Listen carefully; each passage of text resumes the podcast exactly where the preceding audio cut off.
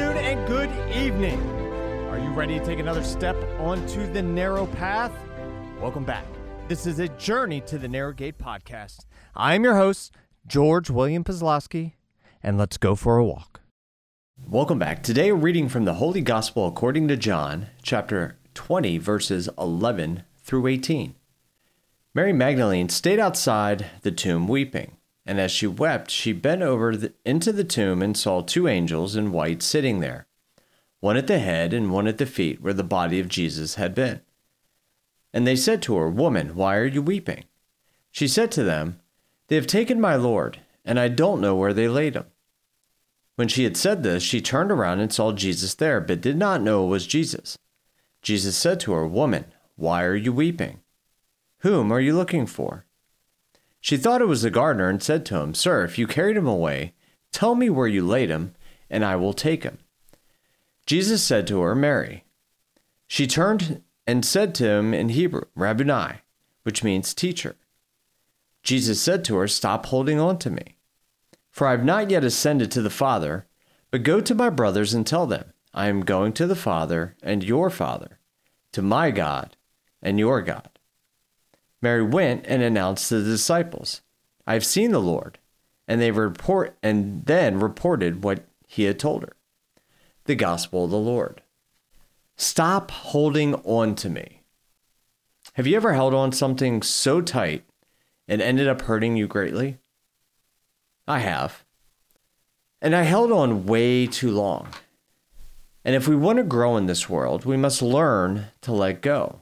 It's one of the hardest lessons in life to learn love and let go, to place all of our faith in God, all of it. For the sheer fact, God has purpose in every piece of our life. I've had to walk in far, far too many dark valleys to come to this understanding. In the past, I never had much foresight, but I had a keen ability to see the past and piece the piece together the the puzzle that God assembled to get me where I was in certain spots of my life. And his masterful work never ceases to amaze me. This was the first step in developing a healthy dose of foresight. And that's where my insane trust comes from. I've seen his work play out over and over and over. So today, through many trials, I hold on to hope and faith and let go of worry and distress. I let go of things that aren't mine to hold on to. And I simply give them back to Jesus.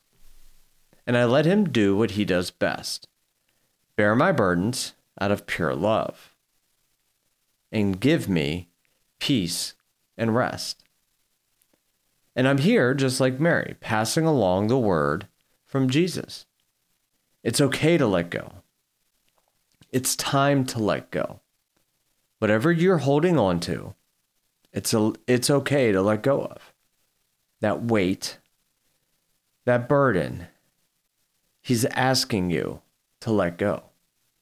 He's got it. He's got you. He's going to the Father, and with the Father and the Holy Spirit, he's got this whole thing figured out. He's got you. He's got me and we've got each other. I'm praying for you. And today, I'm asking for your prayers. And I'm wishing you nothing but love, light, and truth. Thank you for listening to our dad's podcast, A Journey to the Narrow Gate. And if you want to keep receiving the Word of God daily, please follow or subscribe and leave a review. Keep listening because God is working all things for good. We, love you and we are praying for you.